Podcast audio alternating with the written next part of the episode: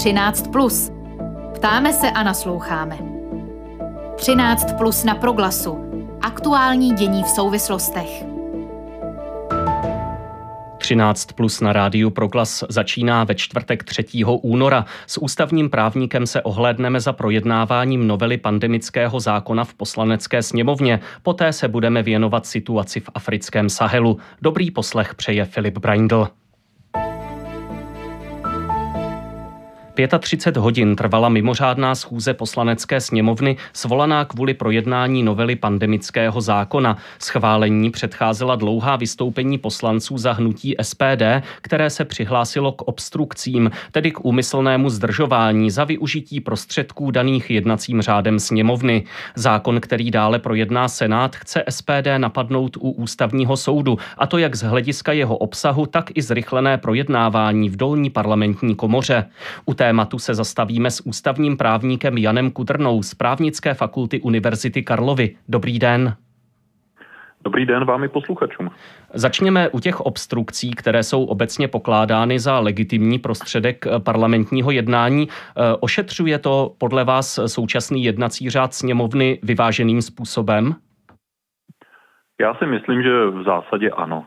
Samozřejmě to, co jsme viděli, tak je situace trošku vyhrocená je, je plná emocí a to určitě působí i na každého diváka, ale jednací řád, on umožňuje to, aby většina, pokud má za to, že už bylo řečeno v podstatě vše podstatné, aby omezila počet vystoupení jednoho poslance maximálně třeba na dvě vystoupení k téže věci a aby zkrátila délku vystoupení až třeba jenom na dvě minuty, což ale je, si myslím, že je stále ještě dostatečné k tomu, aby každý mohl třeba ve stručnosti. Předpokládáme, že už předtím probíhala ta no, třeba i nekonečná debata, jak jsme byli svědky, tak aby ještě mohl říci, říci nějaká poslední slova. Takže jednací řád na to určitě pamatuje, tuhle, tuhle, možnost, tuhle možnost dává a ústavní soudce i takovými případy zabýval a dal vždy zapravdu té parlamentní většině, protože konec konců ústava říká, že rozhoduje se na základě rozhodování většiny s ochranou, s ochranou práv menšin, což ale znamená ochranu procedurálních práv. Ano. Znamená a... to, že by muselo být dosaženo jakéhosi koncenzu a jednomyslnosti. Hmm. Tohle je tedy ten eh, princip, eh, kterým by se podle vás hlavně mělo řídit to, jak tedy parlament jedná, nakolik tam ta menšina má prostor, nakolik je chráněna. Rozumím tomu správně? Ano, ano. Nemělo by se, myslím si, že by se nemělo stát to, že by hned na začátku došlo k nějakému, nebo dopředu, například na celé volební období, že by se většina usnesla, že, že bude nějak zásadně uh, omezená řečnická doba. Mělo by to být asi podle, podle té aktuální situace. Vy jste se vyjádřil pro ČTK, že když ke změně jednacího řádu zatím nedošlo, ačkoliv se o ní mluvilo i v minulosti, pak asi není tak potřebná. E, na druhou stranu e, není ta současná podoba, zejména úprava vystoupení poslanců s přednostním právem, zneužitelná k nějakému odvádění sněmovny zcela mimo projednávanou věc. A teď se ptám obecně, neříkám, že tomu tak bylo v případě té poslední schůze. Víte, já se na to dívám z hlediska výsledku. To, co jsem řekl pro ČTK, já se na to dívám jakoby ze širší perspektivy a kladu si otázku. Je nějaká záležitost, kterou by parlament měl vyřešit a nedostal se k ní? Já si, já si myslím osobně, že ne. To znamená, já také jako divák někdy, když se dívám na to, jak poslanci někteří tedy, kteří to právo, přednostní právo mají, jako využívají, možná ho i zneužívají, tak se na to taky dívám s údivem a myslím si, že leco by se v té sněmovně odehrávat nemělo ale z hlediska výsledku, na výsledek to podle mě nemá, nemá žádný vliv. Takže, tak, takže takhle jsem to myslel. Myslím, Rozumím. že nám nechybí snad žádný zákon, nějaký zásadní, který by nebyl schválen kvůli tomu, že poslanci se věnují trošku více sami sobě než věci. Hostem 13 plus je ústavní právník Jan Kudrna. Eh, od SPD zaznělo, že by měl ústavní soud prověřit jak samotný novelizovaný pandemický zákon, tak i způsob jeho zrychleného projednání eh, ve sněmovně. Na to se vás teď chci zeptat. Eh, je ta zrychlená procedura z vašeho pohledu v pořádku? Došlo tedy k použití toho nástroje správným způsobem? Já bych tady rozlišil dvě roviny. Já si myslím, že právně mm, nenastal žádný problém. Že všechno mm, odpovídá, řekl bych, i předchozí judikatuře ústavního soudu, tak jak už jsem zmínil, takže jsem spíše skeptický ohledně toho, jestli to případné podání na ústavní soud e, se setká nakonec s úspěchem. Ale z mého pohledu osobního mně to jednání přišlo plné různých rozporů i ze strany jako vládních, vládních vyhlášení, protože na jedné straně vláda říká, že v nejbližší době bude rozvolňovat, že situace bude v podstatě už jenom, jenom lepší.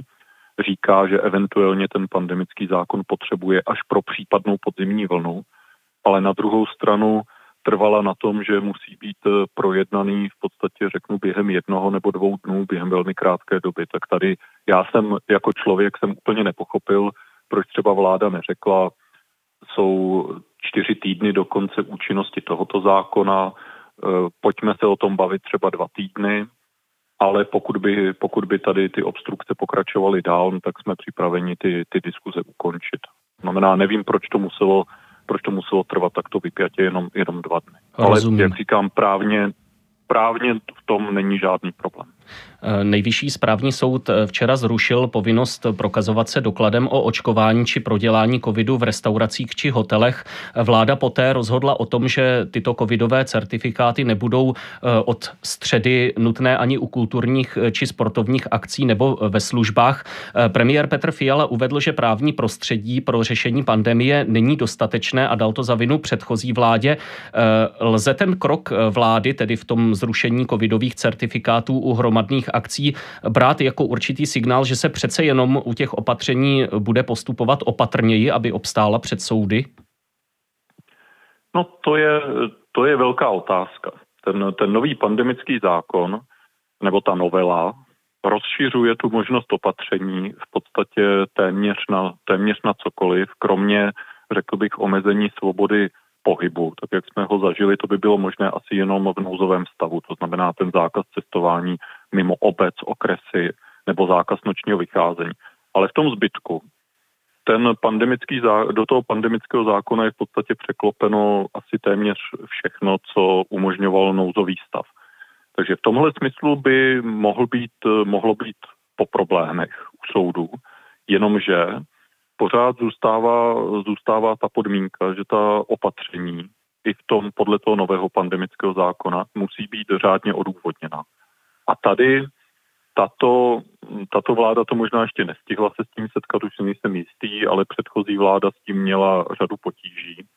Prostě, že ta odůvodnění někdy nebyla, nebyla důkladná. A na tom asi ten pandemický zákon nic nezmění, protože do té doby, dokud se bude muset odůvodňovat, tak je tu nebezpečí, že soud řekne, že třeba některá ta zdůvodnění nejsou dostatečná nebo dostatečně racionální a podobně. Jinými slovy tedy, abychom mohli posoudit, zda se za této vlády zlepšilo to právní prostředí při tom nastavování, eh, tak si musíme počkat na ta konkrétní opatření, nikoliv na tento pandemický zákon jako celek. Určitě, protože ten rozhodující vždycky jsou ta opatření, kterými ten zákon je potom pro konkrétní případy aplikovaný. Hostem 13 plus byl ústavní právník Jan Kudrna z Pražské právnické fakulty. Děkuji za vaše vystoupení v rádiu Proglas. Naslyšenou a hezké odpoledne. Bylo mi potěšením. Pěkné odpoledne. 13 plus. Do středu dění. Diplomatická roztržka Mali s Francií, vojenský převrat v Burkina Fasu, odvrácený pokus o puč v Gvineji Bissau, nestabilní situace v Čadu, Gvineji a dalších zemích. Co se děje v africkém Sahelu? Jakou roli v něm hraje islamismus a jak se tyto události dotýkají Evropy? Téma v 13 plus rozebereme s afrikanistou Vojtěchem Šmolíkem z Univerzity Hradec Králové. Dobrý den. Dobrý den. Nakolik lze v tom dění v různých zemích eh, najít nějaký společný jmenovatel? Eh, je jim třeba nespokojenost eh, s bezpečnostní situací, která je právě za tím nástupem vojáků do politického vedení v těch státech? Um, ono je to tak trochu dáno historicky, protože ty vojenské vlády mají v Africe na západě skoro až tradici, bych řekl. Nicméně obecně to bývá často tak, jak říkáte. Je to nějaká nespokojenost s vedením té země, se špatnou mírou bezpečnosti, s otázkou eh, skorumpovanosti státní zprávy a podobně. A, a teď se k tomu v západní Africe vlastně přidává taky nespokojenost s tím, jak se tam dlouhodobě profiluje Francie, která je bývalou koloniální velmocí vlastně celé řady dnešních západoafrických států, což je pak taky vidět i na těch protestech, které se tam jako často objevily třeba před těmi převraty a na nějaké jaksi podpoře veřejnosti těch převratů, minimálně v některých těch případech. Skoro bych až řekl takové francouzské jaro v té západní Africe. Um. K, tomu, k té roli Francie eh, tam jenom připomenu, že došlo například k vypovězení francouzského velvyslance v Mali, Joela Meyera. Um, Dá se to celkově chápat tak, eh, že třeba konkrétně vedení Mali už tolik nestojí o evropskou vojenskou pomoc, eh, která před několika lety pomáhala odrazit islamisty a kde právě eh, ta, to francouzské angažma Mali velmi pomohlo? Já myslím, že určitě v tom takovýhle vzorec asi vidět můžeme a on se projevuje nejenom v tom Mali, ale i v řadě těch dalších západoafrických zemí, kde se projevuje nějaký jaksi odpor vůči, tém, vůči tomu francouzskému angažmá, vůči francouzské přítomnosti obecně, nejenom té vojenské. A v tom Mali bohužel to potom nabralo i nějaké jaksi bezpečnostní rozměry, kdy prostě došlo k řadě e, přímých útoků na ty francouzské jednotky. E, ty se potom začaly poměrně hromadně stahovat z té země, to znamená, že eh, je otázka, nakolik bude ta současná malická vláda schopná i třeba s pomocí vlastně ruské skupiny Wagner tu situaci na severu země zvládat, pakliže třeba ty francouzské jednotky se už do té mise vůbec nevrátí, a nebo by případně nastalo i nějaké stahování eh, těch jednotek obecně třeba z té, z té mise Barkáne nebo z té evropské. Na níž se podílí i Česká republika. Eh, obrátím tu perspektivu eh, té původní otázky. Dá se také říci, že Evropa ztrácí svého dosavadního spojence v tomto regionu, když tedy mluvíme o určitém obratu směřování Mali? Tak ono jako Mali je dlouhodobě důležitou základnou třeba pro ty vojenské mise, které tam usilují o zajištění bezpečnosti, ať francouzské nebo, nebo jiné. A samozřejmě pro Evropu, která stojí na nějakých principech, jako je demokracie, bezpečnost, eh, lidská práva a podobně, tak je obtížné udržovat potom zcela stejné vztahy s vládou, která k moci přišla vojenskou cestou. To znamená, že v tomhle směru to eh, problém určitě je. A jak ukazuje vlastně to vyhnání Francie z Mali, tak eh, minimálně na nějakou dobu ty vztahy budou určitě ochromené. Um, co se týče vlastně působení těch islamistů, tak um, on je tam jaksi problém v tom, že těch skupin je prostě, uh, je prostě vícero, uh, občas spolu soupeří, občas nějaké cíle sdílí, ovládají vlastně severní části těch, těch států, které tam jsou. Takže vrací mě to vlastně k tomu, co jsem říkal na tu otázku předtím, že je otázka, jestli um, se ta situace bude vyvíjet nějakým jako horším způsobem a ta evropská přítomnost tam bude potom vlastně opětovně žádaná, to znamená, že tam by pak mohlo dojít k nějakému eh, jaksi obnovení třeba těch vztahů minimálně v téhle rovině, ale to je v tuhle chvíli těžko předvídat. Eh, přece jenom z té současné situace dá se to trochu odhadnout, dá se třeba mluvit o tom, že eh, to působení islamistů v tom regionu Sahelu se vyvíjí třeba směrem k nějakým viditelným úspěchům, k nějaké ofenzívě nebo něčemu takovému? Já bych neřekl úplně jako k viditelným úspěchům těch islamistů jako takových. Ono, um, pokud budeme považovat za úspěch to, že některé ty islamistické skupiny v řadě těch zemí Sahelu ovládají část teritoria těch států, tak pak ano, toto jsou jejich nějaké dosavadní úspěchy. Uh, já bych spíš uh, vnímal jako potenciální úspěch, uh, pokud se vlastně nové malijské vládě podaří uzavřít mírovou dohodu s těmi islamistickými skupinami na severu, což je něco, co bylo jaksi avizováno už koncem loňského roku, ale neví se ještě zcela úplně, jestli se podaří k tomu jednacímu stolu případně dostat všechny ty islamistické skupiny, které tam jsou, protože ne všechny zatím projevily zájem se v nějakých mírových rozhovorech angažovat. Takže to bych potom vnímal za, za potenciální úspěch. Spíš tedy ale ze strany samozřejmě jaksi maliské vlády. Rozumím. Eh, Burkina Faso, stát, který sousedí s Mali, eh, teď aktuálně zažila eh, svržení prezidenta Roka Marka Kaborého, rozpuštění vlády a parlamentu. Vzbouřenci ten puč zdůvodnili nedostatečnou podporou boje proti islamistům. Je to tedy podobný scénář, kdy to armáda bere do svých rukou, tak říkajíc? Jako v zásadě se ten převrat nějak výrazně neliší obecně od těch ostatních převratů, které v západní Africe proběhly nebo probíhají. Nicméně důležité je tam to, co jste zmínil, že v Burkině Faso vlastně vojáci už před tím převratem avizovali, že by se mohli chopit té vlády skutečně ne proto, že by byla nějak prorostlá korupcí nebo utlačovala svoje obyvatele, ale zkrátka proto, že podpora armády v boji s těmi islamisty na severu země je strašně slabá a že za to může prezident Burkiny Faso. A teď je samozřejmě otázka, co se tam bude dít dál, jestli budou vojáci chtít vést tu zemi do té chvíle, než se těch islamistů zbaví, což se nejeví jako pravděpodobná varianta s ohledem na ten stávající vývoj v Sahelu nebo jestli budou uvažovat o nějakém předání moci zpět v nějaké potenciální nové civilní vládě, pokud třeba tato vláda přislíbí nějakou výraznější podporu armádě, to, to se dá teď těžko říct. Každopádně určitě bych tom viděl i jako nějaký širší symptom toho, co se prostě teď odehrává na západě Afriky, protože i v Burkině Faso se právě objevily četné hlasy, že část problému je mimo jiné Francie, která by měla z té země odejít. Eh, právě jsem to chtěl nějakým způsobem schrnout eh, v určitém eh, zobecněném pohledu na ten region. Dalo by se tedy říct, že ten problém v zásadě spočívá v tom, že pokud jsou v těchto zemích nějaké civilní vlády s demokratickými prvky, pak jsou zpravidla slabé. Naopak ty různé vojenské chunty jsou pro západ a pro nějakou západní pomoc obtížně čitelné já bych asi ani neřekl obtížně čitelné, jako spíš v zásadě nějakým způsobem nepřijatelné, protože pokud je politikou západu prosazování demokratických principů vládnutí, tak partnerství s vojenskou chuntou by měla být v zásadě nepřekročitelná hranice, za kterou navíc následují nějaké sankce. Na druhé straně je potřeba říct, že Západ byl v tomhle směru vždycky poměrně dost agilní, podporoval a stále podporuje i jako silně nedemokratické země po celé Africe, i když třeba retoricky eh, vystupuje jinak. Samozřejmě pak je tam otázka vlastně toho, že řada evropských zemí prostě v Mali a na západě Afriky obecně má prostě plno ekonomických, bezpečnostních a, a dalších zájmů, takže vlastně nějaká kooperace je tam nutná asi vždycky, e, byť třeba Africká unie nebo ECOWAS dali poměrně, najevo, e, poměrně jasně najevo, že ta vojenská vláda nemá v regionu místo, což je dobře, ale je určitě pravdou, že e, slabost těch vlád a jejich institucí, která potom vede k tomu, že ve spojení s obrovskými rozlohami těch států, tam vlastně ty vlády nejsou schopné kontrolovat celé své území a zajistit to základní v tom státě, což je bezpečnost těch obyvatel, eh, tak je to určitě výrazným problémem toho regionu dlouhodobě a je to i třeba jedna z příčin, která prostě vede k těm svržením civilních vlád.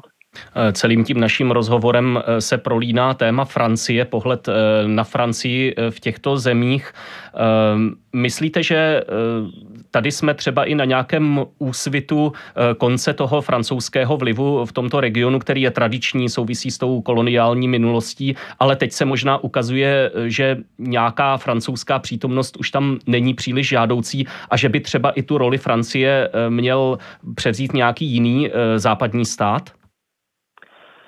Já se přiznám, že tomuhle úplně nevěřím, protože Francie se dlouhodobě už od dekolonizace ukázala vlastně jako ten asi nejagilnější partner afrických zemí ze západu, který si nějakým způsobem vždycky dokáže najít cestu, jak kooperovat s tím, kterým režimem, ať už je takový nebo makový, ať už je to ve střední nebo západní Africe nebo, nebo kdekoliv jinde na tom kontinentu. Eh, stejně tak si nemyslím, že by tu eh, jeho úlohu mohl převzít třeba nějaký jiný západní stát.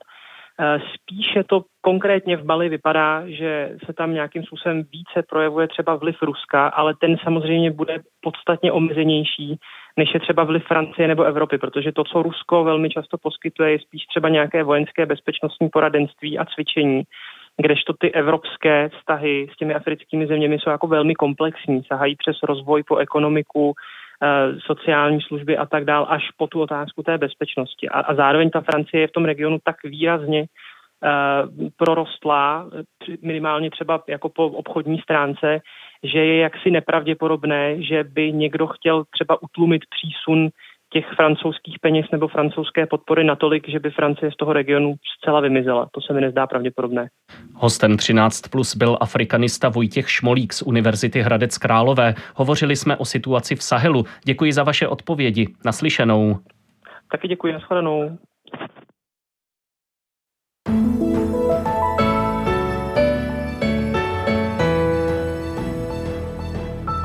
A 13 plus ve čtvrtek 3.